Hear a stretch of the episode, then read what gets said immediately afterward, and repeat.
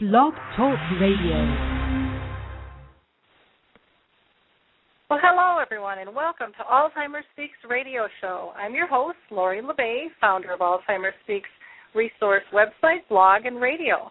My passion is to educate the world about Alzheimer's and memory loss, and that came to me through my 30 year journey with my mother's dementia. For those of you that are new to our show, I just want to give you a brief introduction to Alzheimer's Speaks Radio. Our goal here is to give voice to those afflicted with memory loss and empower them to live purpose-filled lives. And that in, that includes their care partners as well, both family and professional. We want to raise awareness, give hope, and share the real everyday life stories of living with Alzheimer's to, to the to the I can't talk today Alzheimer's disease. Rick Phelps is our channel expert living with Alzheimer's, and Rick was diagnosed with early onset um, Alzheimer's disease in June of 2010, and he's the founder of Memory People on Facebook. And Rick is with us today. So, Rick, if you want to say hello and give a shout out to Memory People. Hello, Lori. I'm glad to be here today, and I'm looking forward to uh, learning about your guests. This will be an exciting program, I'm sure. Wonderful. Well, thanks so much. Rick will probably bounce in and out of the program with some questions as we uh, as we go through. And I also want to point out to you that on our homepage you can find links to contact both myself and Rick. So feel free to do that. We also always encourage if you have any questions or comments, if you are listening via your computer, you can use the chat box to go ahead and write in a question or comment and I will be monitoring those as the program goes along. If you would like to call in and ask a question online, um, you can dial 714 364 4757. That's 714 364 4757. And we would love to we would love to engage you and hear what it is you um, what you think. We also encourage you to like us and tweet us and, and help us raise awareness about the program because we are we are new and we are growing and we would love to have your support. Our guest today, I'm very excited to have back with us. Marc Wortmann is the executive director of Alzheimer's um, Disease International. And he was on the program earlier this year, but we had some problems. We were doing it uh, via Skype and just didn't have a good connection. So we decided to try landlines this time and uh, and uh, have a better connection so that people could really interact and hear more what is going on on a global basis with Alzheimer's disease. Marc was born in the Netherlands and he studied law and art. He's been an entrepreneur in the retail area for 15 years and a member of parliament uh, over in the Netherlands. He became executive director of Alzheimer's Netherlands in 2000. And from 2002 to 2005, he chaired the Dutch Fundraising Association, and he continues to be vice president of the European Fundraising Association. Marc speaks at many international conferences on fundraising, campaigning, raising awareness, public policy, and ethical issues. In 2006, he joined Alzheimer's Disease International as executive director. His main responsibilities are governing and management of staff, um, exter- um, external relations, public policy, annual conferences, and fundraising. Uh, now, just a little bit about Alzheimer's Disease International, which is known to many as ADI.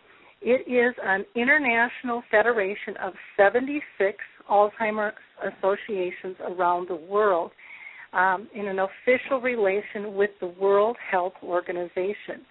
Each member is the Alzheimer's Association in their country who support people with dementia and their families. And ADI's vision is to improve the quality of life for people with dementia and their families throughout the world. So, Marc, I want to again welcome you to the show. How are you doing today? Yeah, I'm fine, thank you. Very excited to to be part of this show. Well, good. We're gonna we're just gonna kind of run through it one more time here, and and I think we've got a nice clear line. So I think it will be much easier for people to understand our conversation. Can you start us off by just telling people a little bit of your own personal background? Have you ever personally been been touched by Alzheimer's disease or dementia with family or uh, or friends? Yeah, you know, I'm in my early 50s, so it's it's hardly possible unless you have a very very small family that you don't don't have personal experience. And uh, my, my wife's grandmother had uh, maybe Alzheimer's or another form of dementia in her late life. Um, I have an aunt at the moment who's living with dementia, and, and we had a good friend who was not a family member but someone we regularly visited who developed Alzheimer's in, I think, some 20 years ago. And by that time, I didn't know enough about the disease. And looking back now, I think I could have done a better job in understanding and engaging with her. Okay. So. Now, did you, um, you know, I find it interesting. Out of all the jobs in the world, um, you you kind of were drawn into uh, the Alzheimer's. Was that via through your fundraising um, expertise, or how did no. that really? No, that was uh, that was not because I was not. Uh, well, I was doing some work as a volunteer in several NGOs. And I was not in the national parliament, but in the provincial parliament, which is a part-time job. Um, so yeah, I've done a lot of work with uh, with uh, local societies on, on different age uh, issues. And when I got to my 40s and, and decided I want to do something else than be in retail for the rest of my life, I came in touch with one of the board members of Alzheimer Netherlands who told me there is a, we we look, we're looking for a new director. Uh, maybe uh, with your broad background, it, it's a good job for you. So I applied to the job and I got it. And I've done a little bit of fundraising in my local community for the, the school where my children were learning and for the local uh, other local organizations. So I was not very experienced when I started this, but it mainly came through the work for Alzheimer Netherlands. Okay. Now, can you tell us a little bit more about? You know, I just gave people a, a brief glimpse of of what Alzheimer's Disease International is about, but can you really tell us, you know, how, when did it start? How was it created? Give us a little bit of history about it. Yeah, sure. Uh, it started in 1984 with a meeting in Washington, D.C., which was convened by uh, Jerry Stone, who also founded the Alzheimer's Association. Uh, he was wondering if the, the, by that time there was very little knowledge in the U.S., and he thought maybe it's better in some other parts of the world. So he invited people from Alzheimer associations and societies from Canada, Australia, the UK, and someone from Belgium. And they had an in- initial meeting, and then found out that no one knows much about, no, knew much about the disease by that time. There were very little resources. There were no organizations, and they decided that they should work together and try and exchange information and uh, support each other. Um, and that has so it, it, was at a quite early stage for many of the of the associations that they started to work internationally probably because there was so little knowledge and so so few resources and I think the first meeting had the first conference had 40 attendees and now it's it's 1000 or 1500 or more every year Wow, and, that's fantastic. Yeah, and step by step in the years after, other countries joined, um, first from Europe and then from um, Latin America and Asia, and now more recently also from Africa and the Middle East. And we have quite a good coverage around the world. Well, that's fantastic. Do you see much difference in terms of how people are dealing with the disease from country to country? Well, to be honest, it's uh, there are more similarities than differences. I think everyone has to deal with the fact that the disease is not not well understood, so people don't understand the early signs, um, and the public health system are not fit for it. Only specialists like neurologists or psychiatrists who are specialized in this area know more about it, but uh, the primary healthcare people are not so aware, although it's changing in the last five to ten years. Um, there, there are still large parts of the world with, where there is a huge stigma, where people don't want to talk or don't are afraid to talk about it because they fear that the fa- family can be stigmatized or the person with the disease. Um, well, on the other hand, uh, many people are active in uh, in reaching out to the public. There are many local initiatives, uh, national initiatives, and, and, there is a good relationship between the organizations, not only worldwide but also in several regions. So, in Europe and in Asia and in Latin America, there are also regional meetings with the countries that are neighboring each other.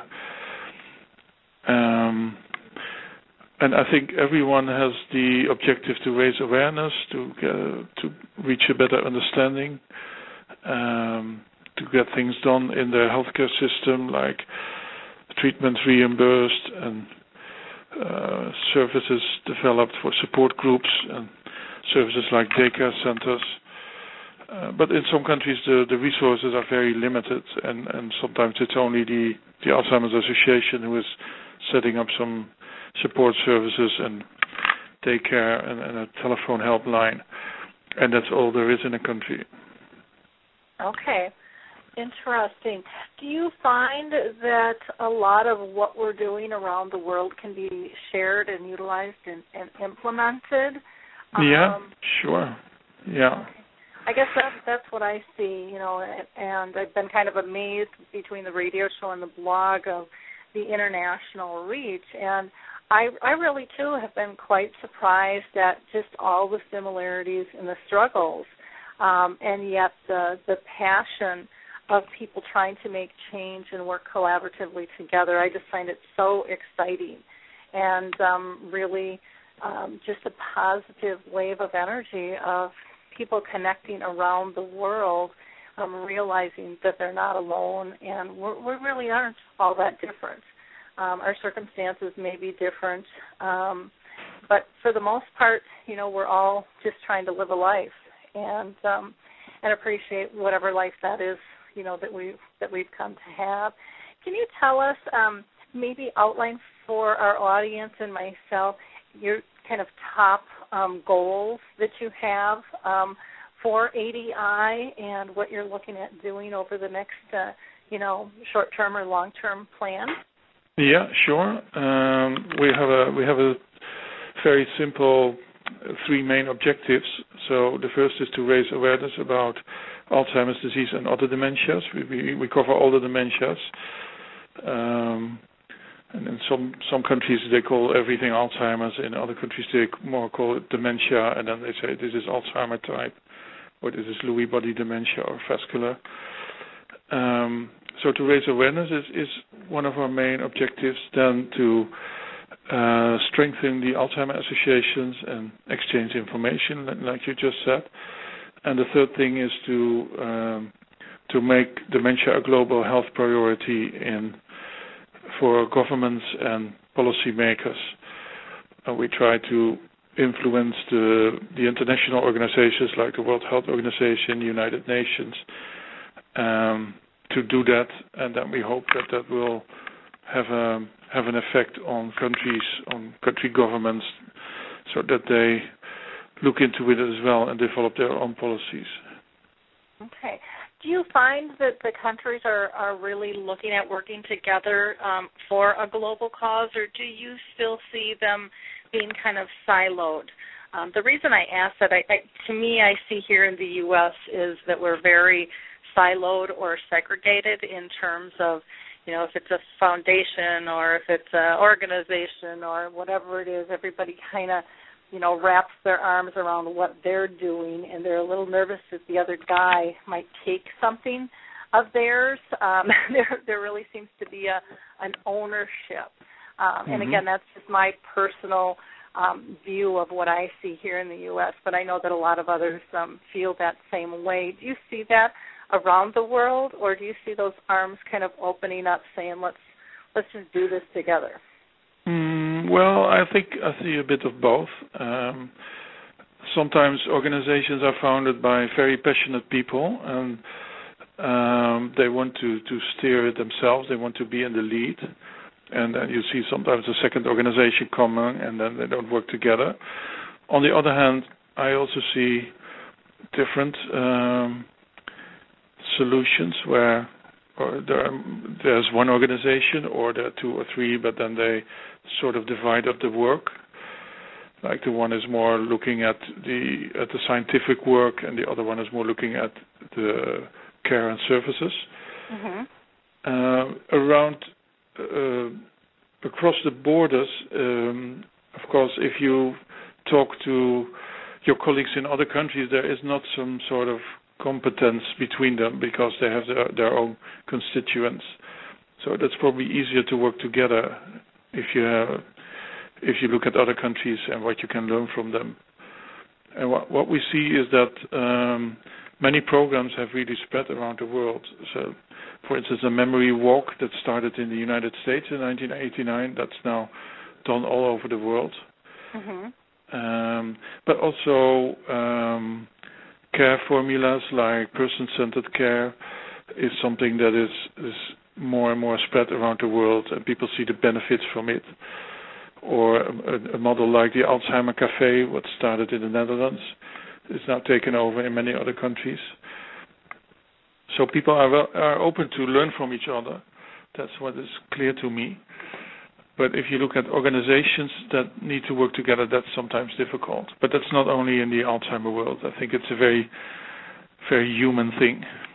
Yeah, I I would tend to agree. I just uh someone emailed me the other day a really interesting site. And I have not had time to totally go over it, but it's called the Collective Action Lab.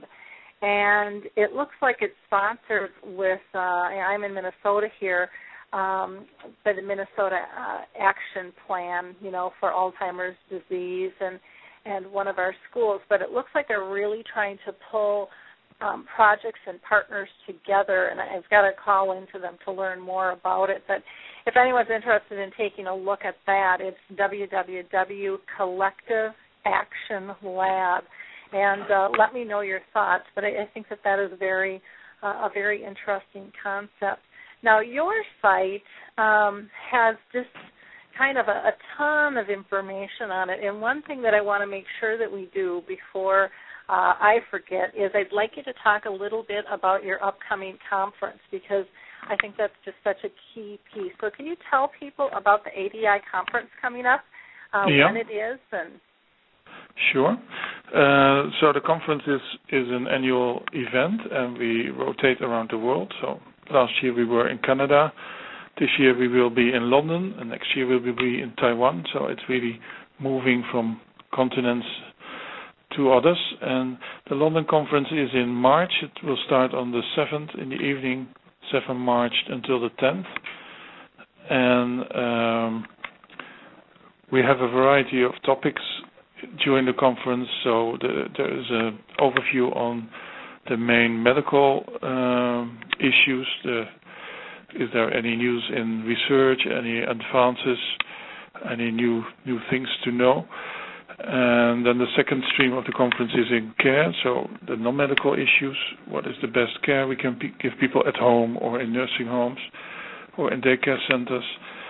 And many examples are presented of solutions that are found. And then the third part of the conference is what we could call the policy work. So what is happening in um, in the, the, policy area? What are governments doing? Are there countries, new countries with national Alzheimer plans, and how do they look like? But also uh, a conversation about how do we talk about the disease in the media, and does that enhance stigma, or does it make it easier for people to talk about? maybe the way we talk about it is not always good.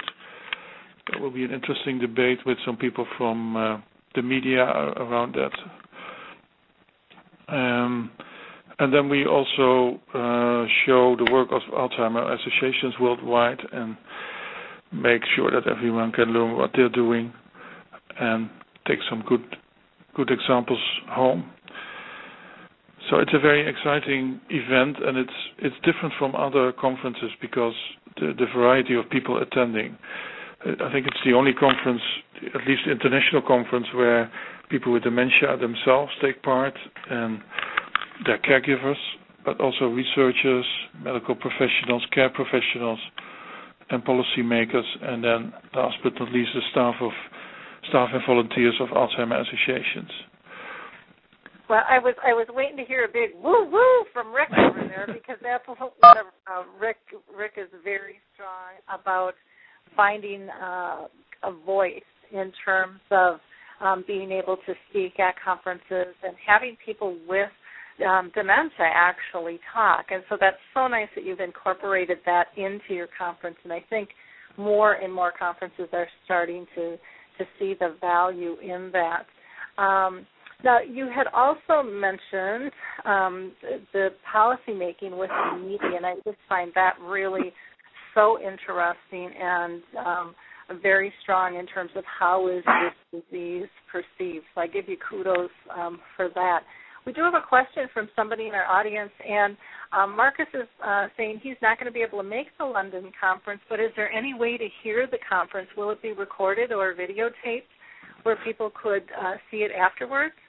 Yeah, we are working on that. What we always do is put, uh, if there is a PowerPoint presentation that, and the speaker is happy to do that, that we put the PowerPoints online. Uh, but that's only a summary, of course. Um, but sometimes it gives a good good insight.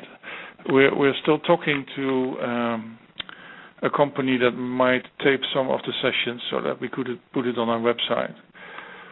But of course, there are costs involved, and in these kind of things, London is not the cheapest place in the world.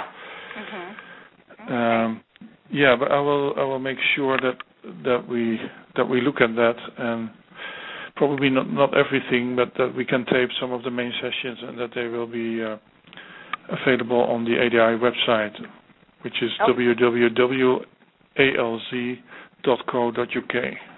Okay, wonderful. Now, you also have a, a World Alzheimer's Day that you celebrate, and can you tell us a little bit about that? Yeah, that's one of the main ways that we raise awareness. So it's a, it's an important uh, event, and actually it's uh, it's the day of 21 September, so the the beginning of autumn every year. But we are in a process of leveraging it to to a World Alzheimer's Month and make it the whole the whole month of September. Mainly because there are now so many activities around this day that it's not possible to do it all on one day, and and we think it's uh, the disease is so so huge that we deserve a month to to talk about it. And I, I, mm-hmm. yeah, go ahead. Go ahead, Marc. I'm sorry. No, and uh, what we do as ADI is we, we agreed on this day with the World Health, Health Organization years ago, and we often we put together some information, some basic information, and then a theme and materials that our members can use. But it's a very decentral um, approach.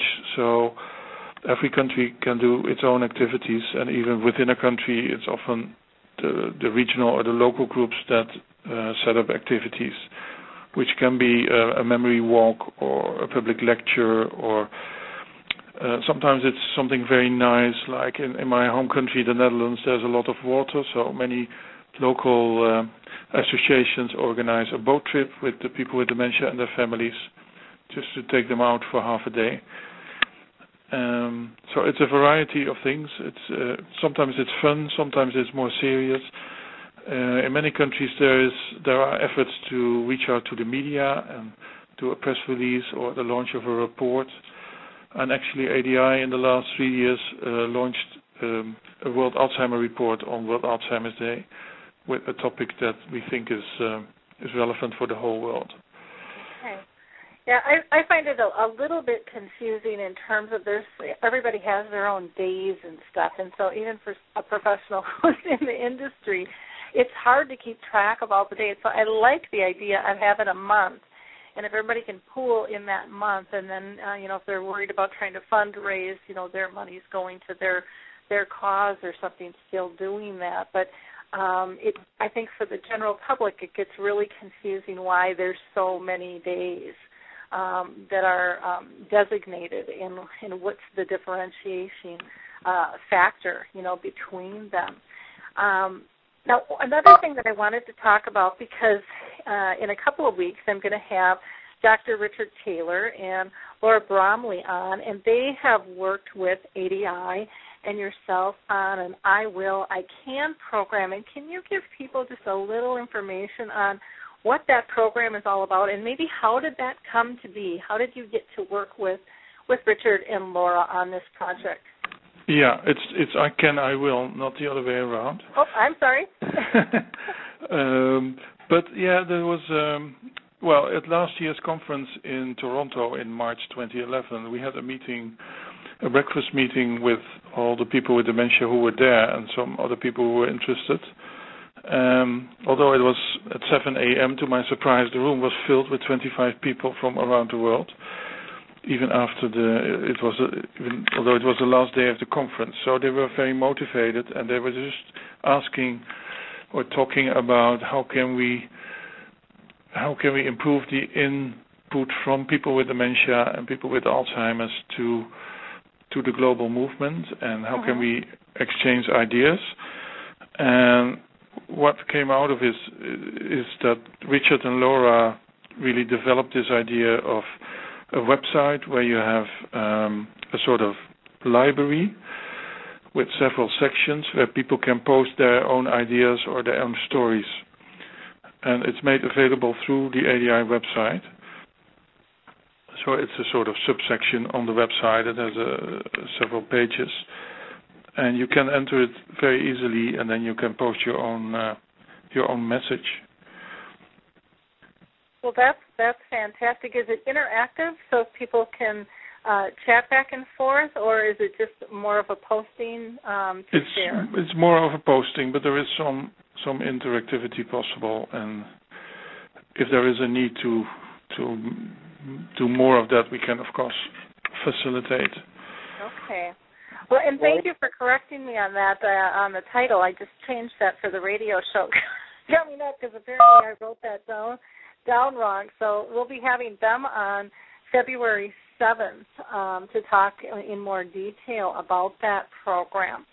Um, okay. Are there some other things that you'd like to share with us about uh, your your global vision? Is, is, there any you know major project that's coming up that you um, would like to talk about, or ideas that you've been tossing around? Yeah, yeah, there are a number of things that I could mention. Um, I think very recently um, we had some some good steps forward in the international bodies and in the international organizations. And I know that in the United States, people are not so thrilled about that, and they feel they feel they can solve their own problems. But mm-hmm. in, in many other countries with less resources, with small departments of health, it's often the World Health Organization that sets the agenda. Mm-hmm. So if they if they list Alzheimer's as a as a topic, then countries will work on it, and otherwise they don't, especially in developing countries. So therefore, it's very important that we uh, that we make an effort. And last year in uh, September at the United Nations, there was a summit on the chronic diseases, the so-called non-communicable diseases, mm-hmm. and when they started this process, they were looking at four main disease areas, which is cancer, diabetes, and heart and lung diseases, mainly because they share a lot of risk factors. But we thought that it would be good if you talk about chronic diseases that Alzheimer's is part of that as well. So we advocated for um, for some inclusion, and in the in the final document that was adopted by the meeting, which was all the heads of state. So it was really a high-level meeting. Um, it was mentioned that Alzheimer's disease and mental health should be part of that as well. And recently, the World Health Organization, who got the task to, to work this out, to implement the results of the summit, uh, started to to work on it. And what we see is that there is a better um, there's more awareness over there, and that they are going to take it on their agenda as well. And I'm just back from a meeting in Geneva at the World Health Organization last week, and we really saw some interest there. And they will come up with a report in April of this year, a global report on dementia with recommendations to governments. So that's really a, a good step forward. Of course, it's only paper when the World Health Organization produces it, and then it needs to be um, implemented in the countries. They they have to to do their own policies, but it's a real good pressure uh, uh, if it comes from the World Health Organization. Oh, that's that's that's huge. I mean, that's just major major project um, progress. Now, Rick Phelps has a comment, so I'm going to go ahead and pull Rick in. Rick, are you with us? Yes, I am. Uh, Lori, I'm, I'm so uh, this gentleman, what he's talking about is, is so uplifting to hear, and I'm glad he is. Uh, they're doing what they're doing. I'd just like to give him a, a rundown of what my feelings are here in the United States when it comes to awareness. Um, I have fought this battle of Alzheimer's for probably four or five years. And awareness, I try to bring it every day the best I can. And and to say the media or uh, some of these dementia organizations are bringing awareness is, is inept. To they're just it's an understatement. Um, I've watched many telethons where they have an Alzheimer patient sitting in a wheelchair, about 85 years old, in a nursing home, and and that's what the concept of people get from Alzheimer's. They think that's what it is, and that's so far from the truth. And also, I've spoken yeah. at many uh, many symposiums that that you know and, and support groups, and I, I tell everyone, you know, uh, they want me to tell my story, and, and when I tell my story, it's not my story. It's it's the story of everyone that's fighting this disease and I'll continue to do that. But the thing of it is, it, it seems to be falling on deaf ears. And, when I say that, it's it's every time an organization reaches out to me to speak, I, I'm more than happy to do that. It's just that nothing ever happens. I just can't figure that out. I went to Washington D.C. this past year. My wife and I was there for three days and the senators and congressmen I spoke to just sat there and, and with a blank stare, you know, they just don't understand this disease. It's going to cost the uh, America about uh, they're figuring about 200 and well, I I hate billion. to put a figure. Yeah. It's like 20 billion dollars in the year 2050, and it's going to it's actually going to crush our our our society, you know, in, in debt and when I tell these stories, um, when I see celebrities on TV talking about Alzheimer's, they they don't understand what the general, the, the common person lives with. They've got two or three people taking care of their loved one. They don't have to struggle with the price of medications or or anything like that.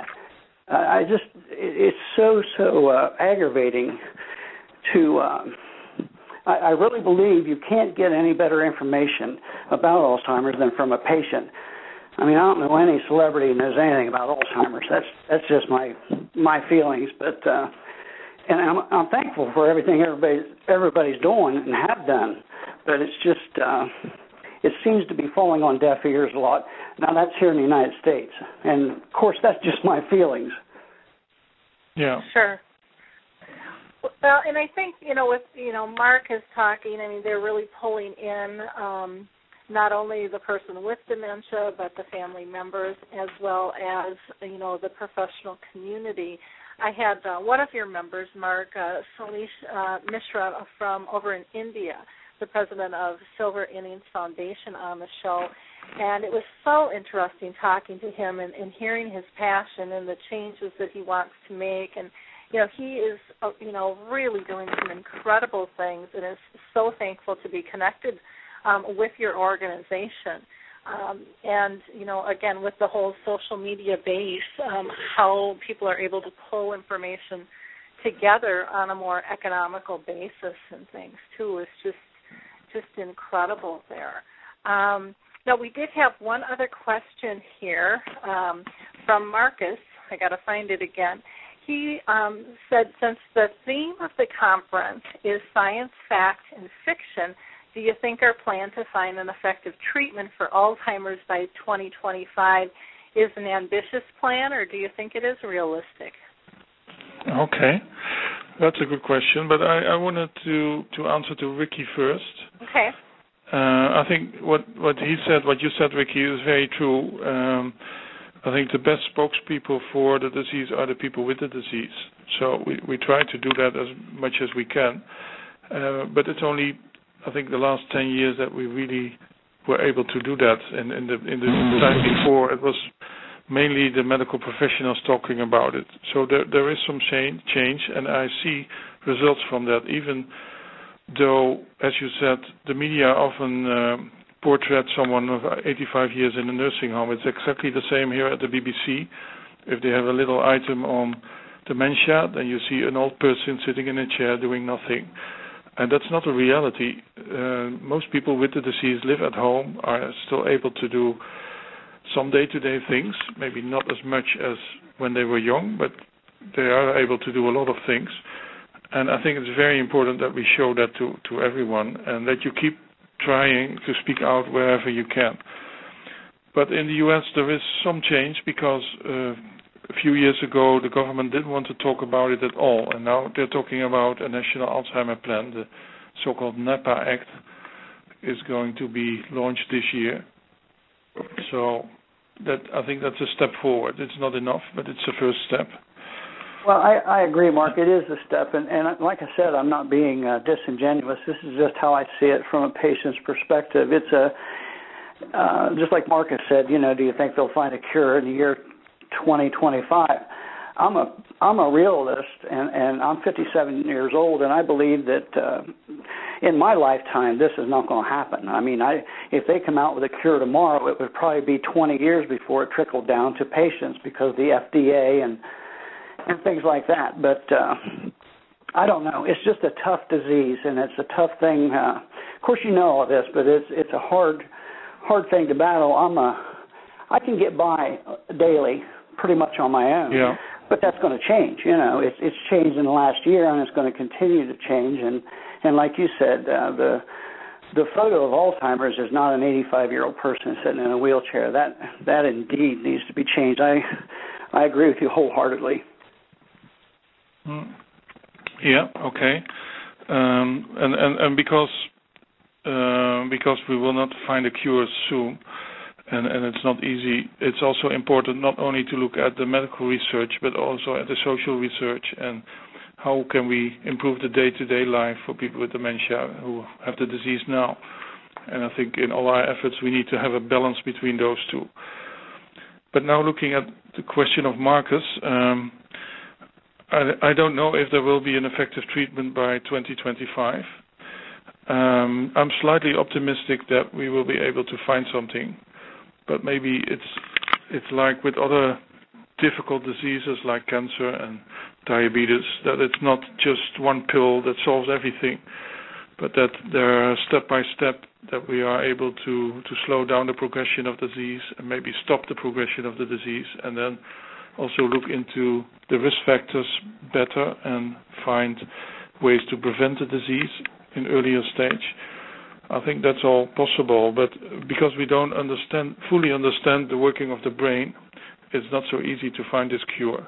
And maybe we have to um, to realize that every person is different, and that this disease is not just one single thing, but that it has has varieties, and that it may differ from person to person.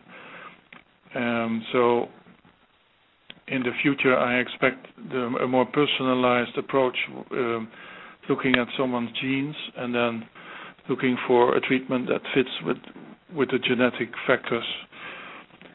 But that's all quite new science, and we're not very experienced in it. It's something from the last 10 years that is mainly developing in the laboratories, but not yet in practice.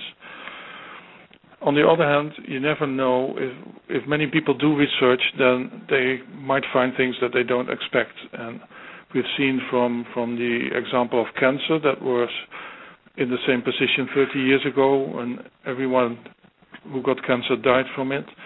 Nowadays, sort of half of the people can be treated. And that's thanks to a large research effort that is done in the meantime. So we certainly need to continue with doing research and try to find a cure. but not forget the people with the disease now, and also try to improve their quality of life. You know, one of the things that you brought up was, you know, the the social model. Can you can you speak to that a little bit more? Uh, what do you mean by social model, Marc? Because I, I think a lot of people don't understand the impact of that.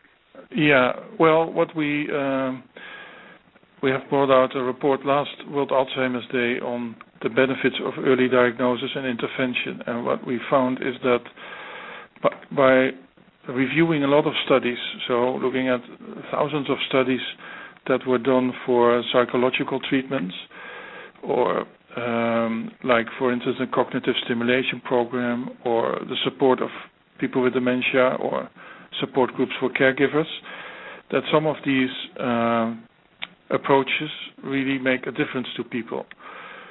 And, and there is research proof on that. There is research evidence so these people are followed for some time, and then compared to other people who didn't get this treatment, this social, what I call social treatment or social intervention, and you can see that they benefited. For instance, that the caregivers get less in depression, or that the person with dementia has a better functioning after taking part in, in some sessions of cognitive stimulation.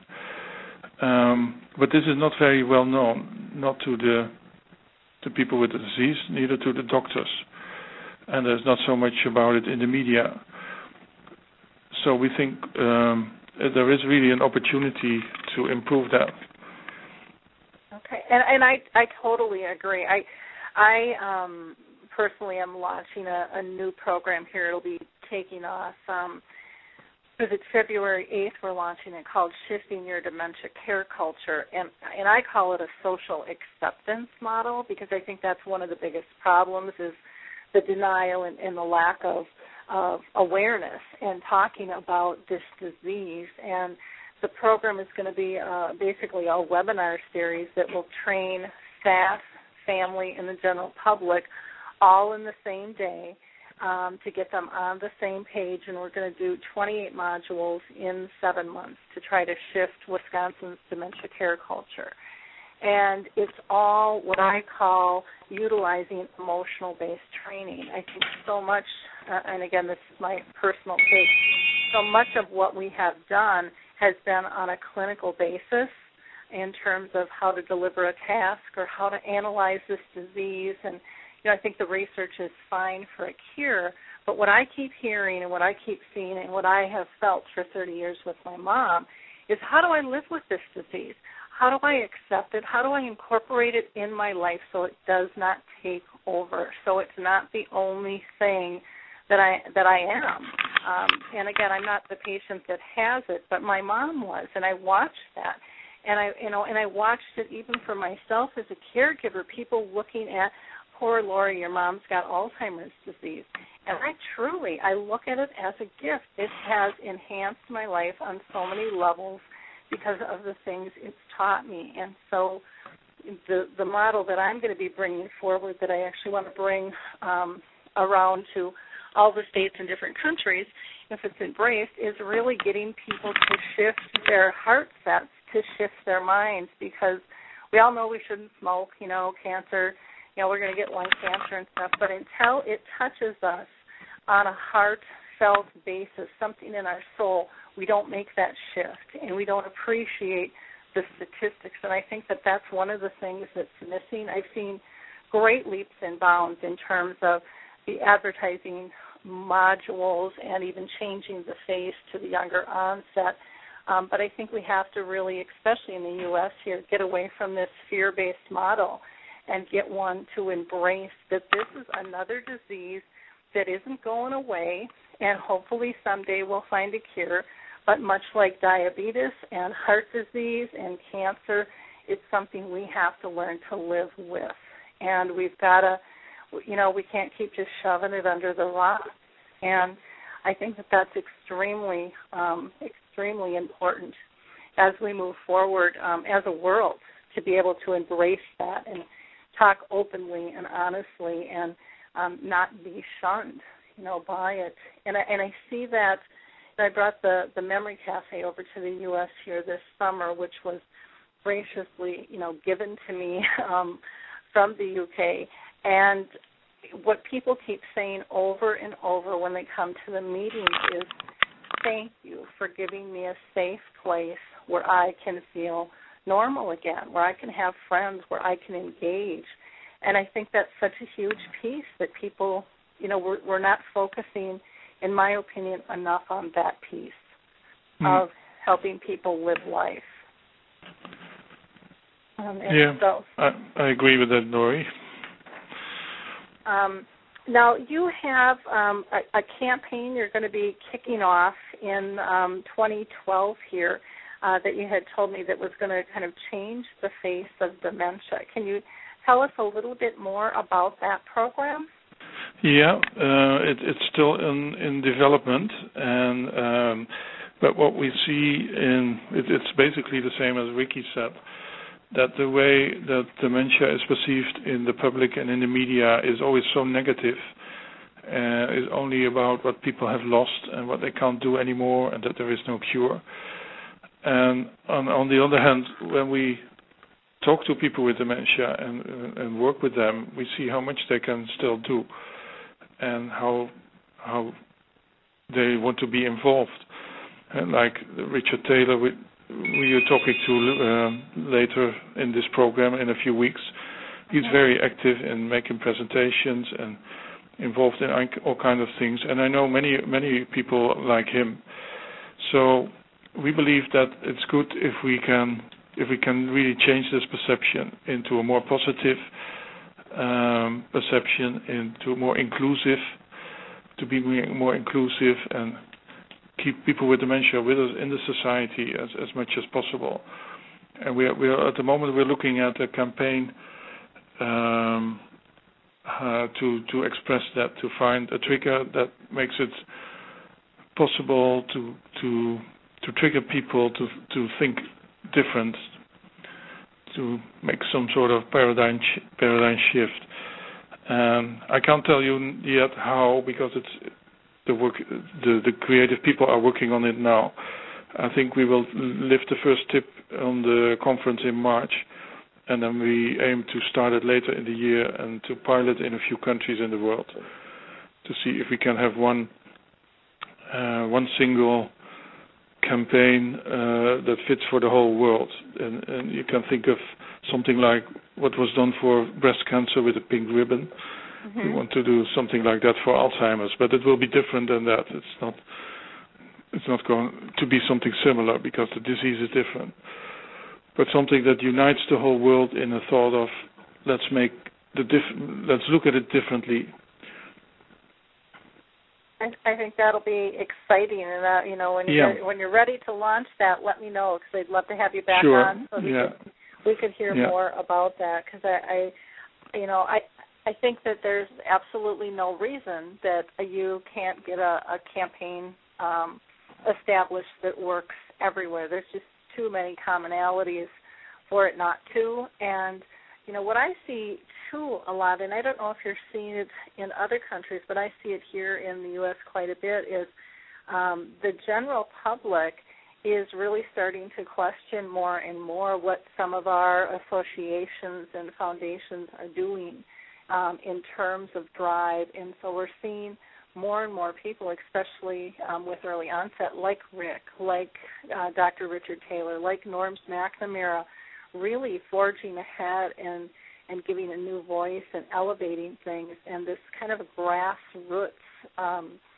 gathering around them in terms of support to make change and to not get um, so tied up bureaucratically. Um, and that's one of the things that I've been amazed with over there from from my eyes. And again, it's been very limited, but how quickly you guys can get things done in comparison to what it, you know, how tied up in knots we get over here in the politics of things in the U.S. Um, mm-hmm. and, and maybe you don't view it the same, but from my eyes, I've just been shocked at how fast some things have gotten up and running over there um, you know, it's just mentioned, and within a couple of months, it's boom, it's out the door. And yeah. it, is that pretty typical? Well, um, it surprised me as well, but um, one of our advantages is that we are a small organization, so we don't have a lot of bureaucracy. We have a limited number of people working here, and we can we can act quickly. Uh, but of course, we need approval from our board and from our member organizations. Mm-hmm. But it's uh, it's a large network, and what we want to create with this campaign is not not just a campaign, but a movement. So it needs to be something that can reach out to everyone who wants to be involved, like yourself, like uh, people like Ricky, and, and everyone else in the world who wants to speak out. Um, ideally, we would give them the tools to do that and to do that in a united way, so that you can see, hey, this is not only happening here in Minnesota, but it's in the whole of North America, but it's the same as happening in India and in Australia. That would be very exciting.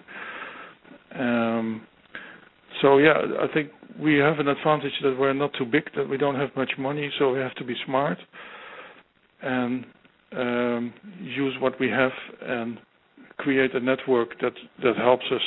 And that's how we influence the United Nations as well by going out to our member countries and everyone to try try to reach out to their own politicians who were at the UN or who were at the Ministry of Health, uh, including the US, by the way. So the US has been very helpful in this as well, and uh, that made it happen. Wonderful. Now, how does you know what does it take to become a member of your association? Can you or your organization? Can you can you tell us a little bit? Yeah, you you can't be a member as such because the members are the national associations. Okay. Uh, so we only have 76 members. Uh, you can become a supporter of ADI. Uh, you can easily get on our mailing list, mm-hmm. and then we keep you informed. Uh, you don't have to do anything for that. Just give us your email address. Okay. Um, and that and can how- be done through the website, um, or maybe if people want to know more, they can send it to you, and then you can collect the uh, email addresses and send them to me. Okay. Now, what about can the general public go to your conference, or is it just for Yeah. members only? No, everyone can go. Yeah. Okay. Okay. And then as as far as um your you know your speakers and your I, I I just can't even imagine because it's so global what a huge process that must be to to pick um if you've got people submitting worldwide and trying to come up with a, a plan there that's got to be just a daunting task in and of itself um, but I've heard just such marvelous, marvelous com- uh, comments from people who have gone to your conference.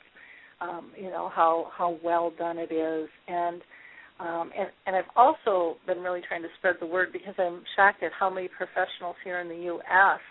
Um, don't know about ADI either, and so um, I always try to mention you guys any any chance I get um, Mhm. to get them over. And, some of our researchers here um, aren't even aware of you, and, and that just shocked me. Um, but it's again here in the U.S., everyone kind of thinks the Alzheimer's Association, we really have you know our minds don't go globally, and so I'm I'm thrilled you know that I gotten to know your you and your organization um, because I think we can do so much more together um, Yeah. with that um, as a whole. Is there anything else that you wanted to mention to us? And No, well, just for your understanding, the Alzheimer's Association is a member of ADI. Uh, They are by Mhm. far the largest member, and they support us in what we do.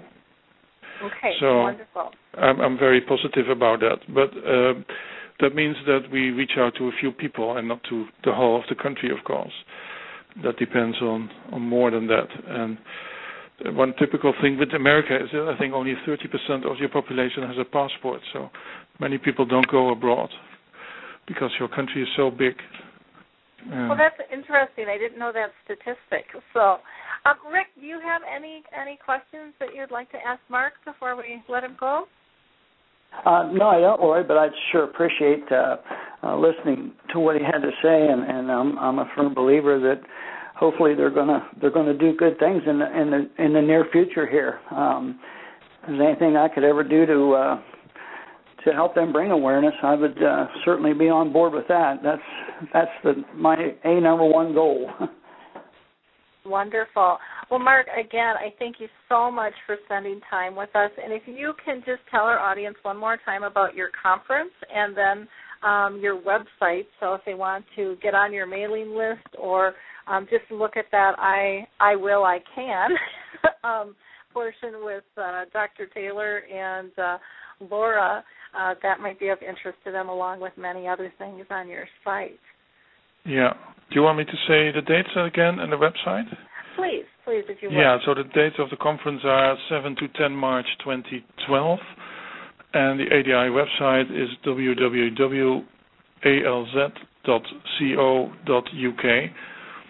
and on the homepage you find uh, all kind of issues, and then you can click further down the road. And, and one of the things you can click on the homepage is the I, I can I will page, and then you will find. Uh, you can learn how to, to post things on that website.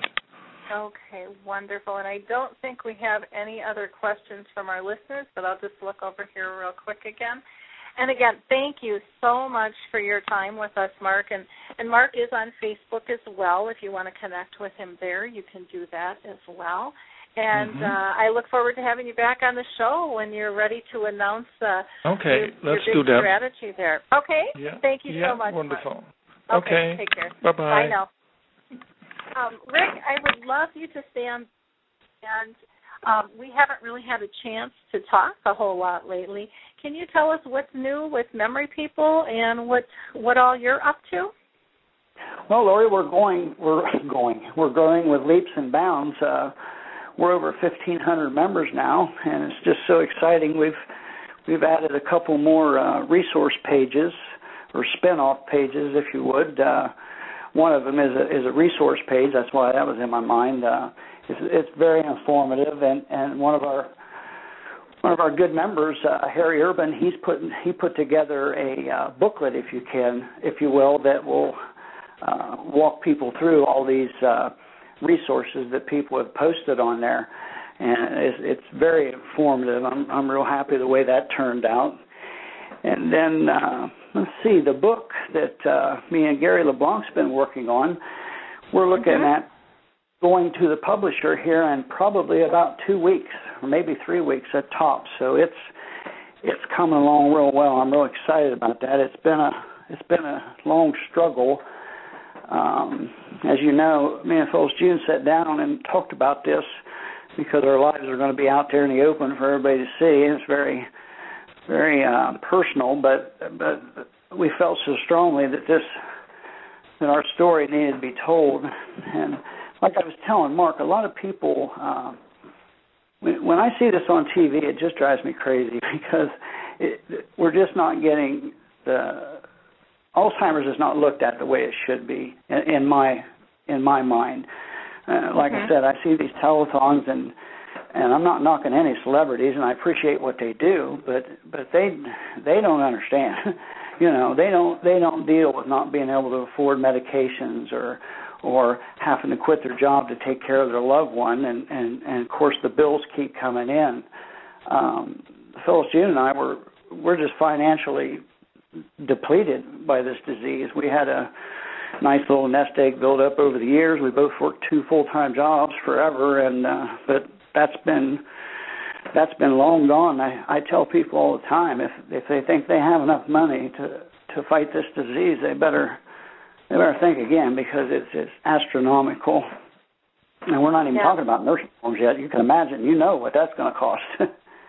yep, yep. It it is a struggle, and it's um, it, you know it, it's recalibrating everything in your life um and finding you know what's important and you know what what I found even with my mom is just you know you can get by on a lot less than you thought you could or that you thought you wanted to um and but again it's a it's a process. I mean for me it's it's been a gift but it's taken me 30 years to get there too in terms of being able to switch my mindset um and accept you know what it is. And again it's it's not a spouse that i'm dealing with. It's my mom which is very very different um i'm sure than than a spouse uh situation.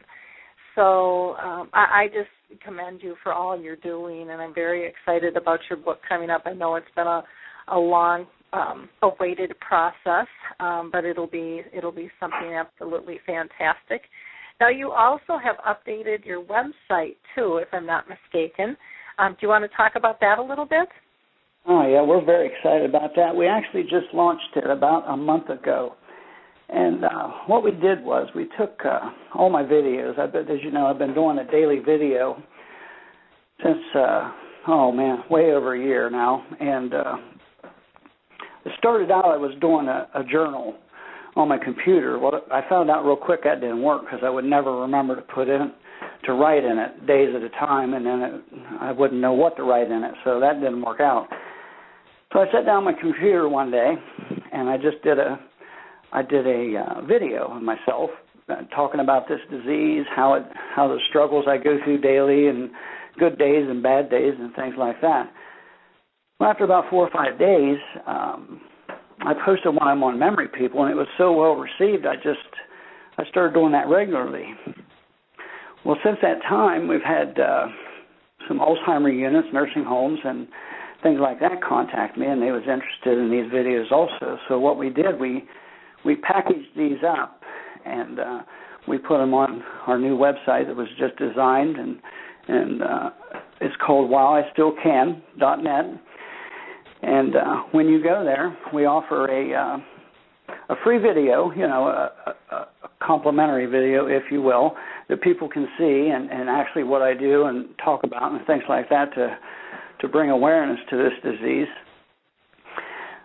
This is more targeted to, like I said, Alzheimer units and, and uh, nursing homes, colleges, and even law enforcement. Um, a lot of times, I notice that even even nursing colleges people are studying to uh, be in the healthcare profession, a lot of times the only people they'll see with Alzheimer's is in a nursing home in the late stages. And I thought it was very important for them to see it in the early stage to understand this disease.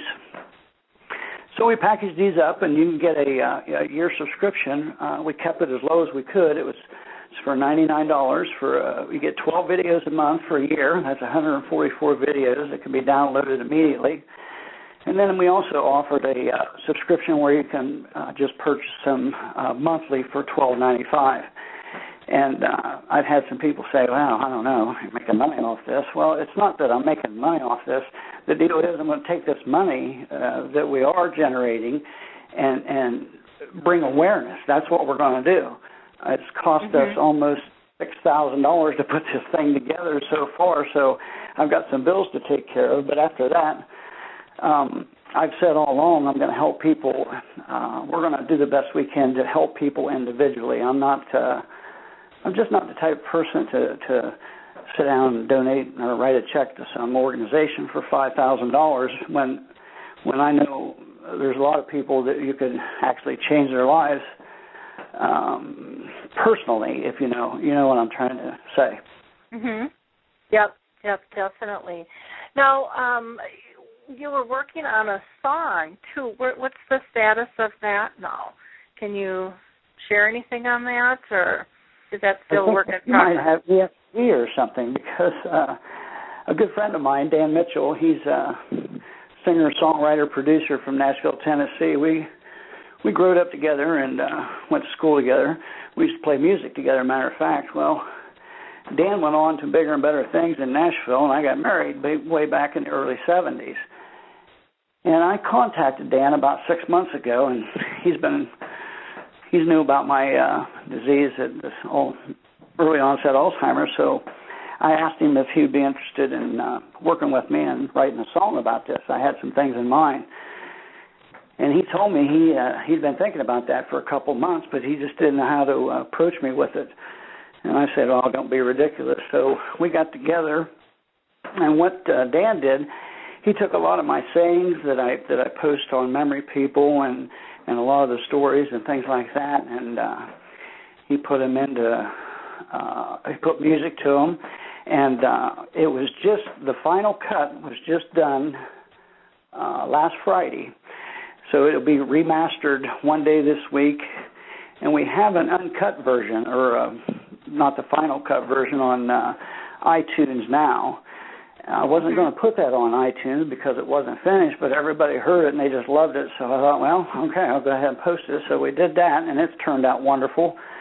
But the uh, final version, remastered and with the backup singers and all that stuff, will be uh, should be released to me probably by I'm hoping by Friday, and then we'll have to go through another process of uh, putting it on iTunes once again.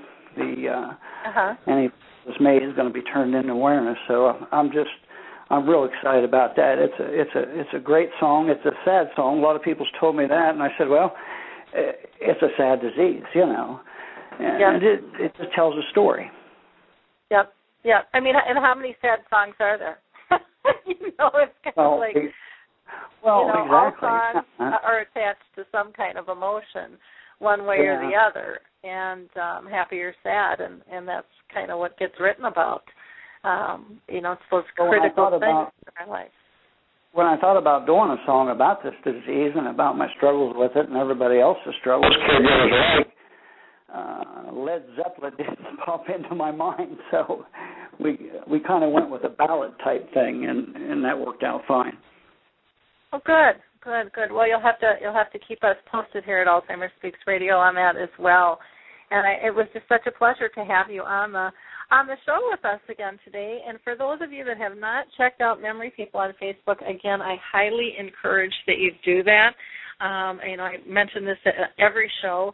Um, what a wonderful support group that is for people with early memory loss, family members, as well as professional uh, caregivers, and and people who just want to learn more about the disease and advocate for it.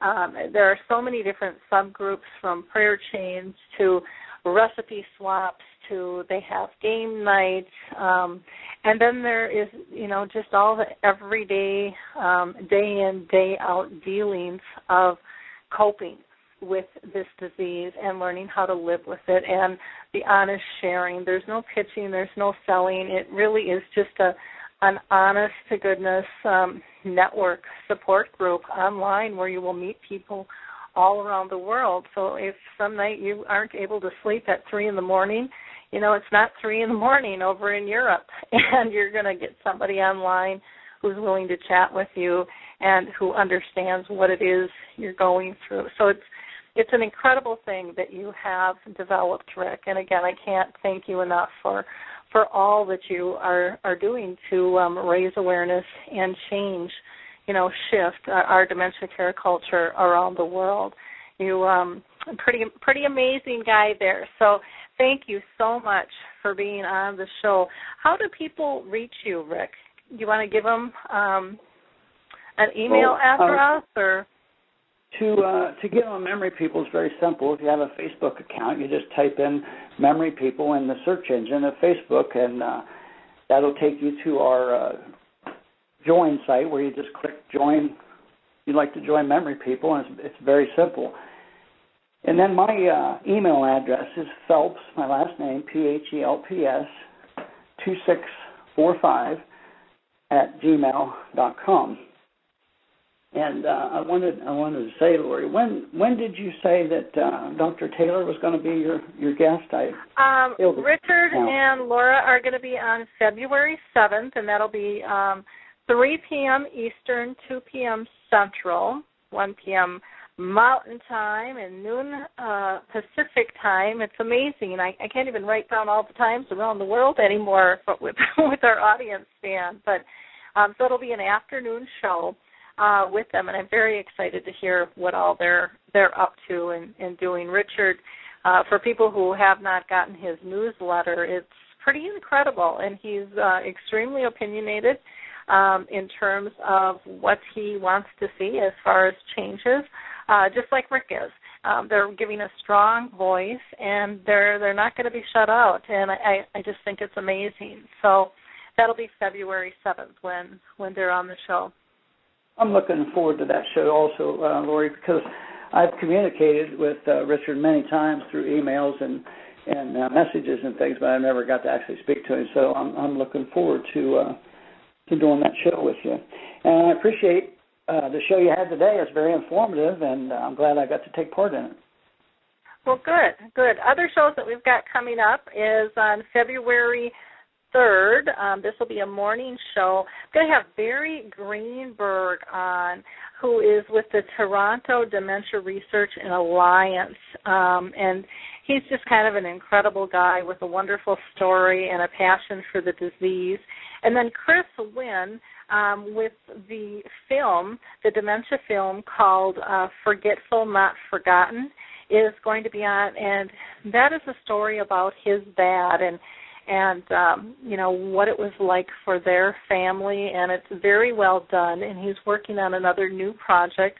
Then again, on the seventh, we'll have Dr. Richard Taylor and Laura Bromley on the I Will or I Can I Can I Will program. And on February 16th, Carrie Lusick, the author of A Baker's Dozen Life, Les- Life Lessons about her journey with her mother's Alzheimer's disease. And then we are going to have March 9th, um, Catherine Pears and Mary Hogan, and they are going to talk about dementia and the intellectually disabled, which is really a growing um, need out there. And so that will be, again, another very interesting show. And then later in March, we're going to be talking about adult daycare and um, does it really enrich lives? So we have lots of fun shows uh, coming up and many others that I'm speaking with. I, I am very interested, though, in having some more people on with uh, early memory loss. So if you happen to be one of those that are ready to share your story, I would love to talk to you and get a time to have you come on the show. Um, again, it's just like talking on the phone. That's all we're doing. It's very casual. There's no right or wrong, no judgment. It's just about raising awareness. So I look forward to having great conversations of learning and laughter as we maneuver this roller coaster called dementia. As always, I want to remind you to focus on the three simple things that your memory chip teaches us and that is are they safe? Are they happy? Are they pain free? And you can get your memory chip plus a lot of good information on my resource website all at alzheimersspeaks.com. Thank you again for listening and have a blessed day as you think ahead to go ahead. Talk soon.